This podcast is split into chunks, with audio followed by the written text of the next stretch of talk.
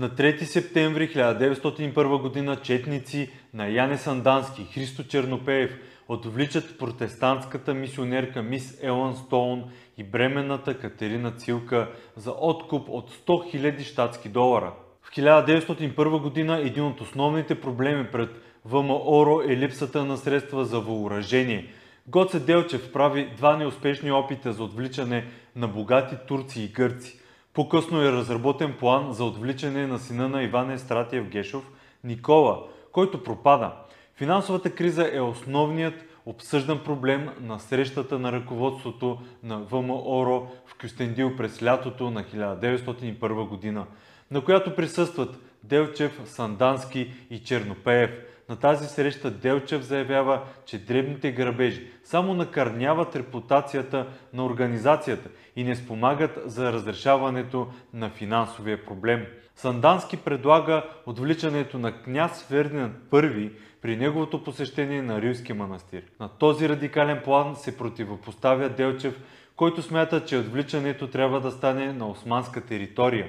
Той също така предлага вместо това войводите да проведат акция по събиране на пари в границите на България. В крайна сметка изборът пада на американската мисионерка Елън Стоун, която отива да води кратък курс по обучание на български учителки.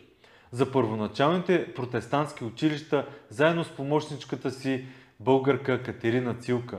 Четата, предвождана от Яне Сандански и Христо Чернопеев, се разполага в местността подпрената скала на пътя от Банско за Горна Джумая, по която мис Стоун трябва да се върне в Солун.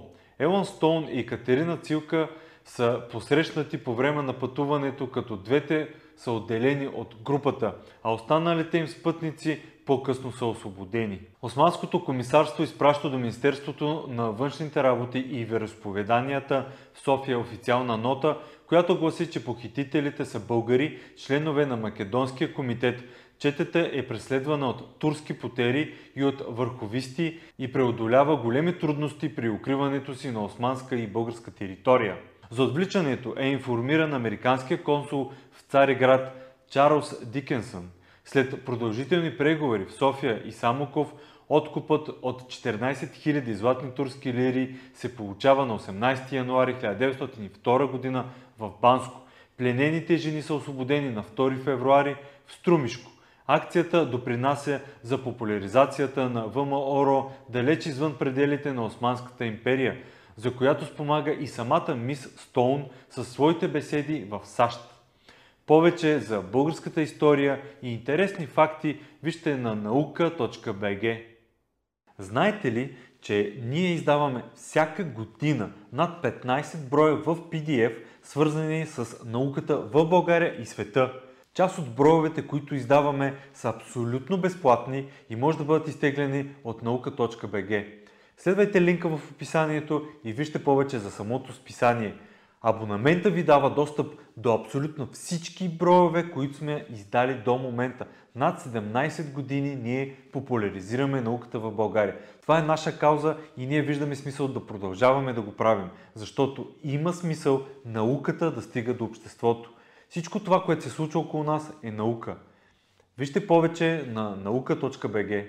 С съдействието на фотосинтезис – Каквото и да искате да снимате в фотосинтезис, ще намерите всичко необходимо с огромен избор от фото и видеотехника.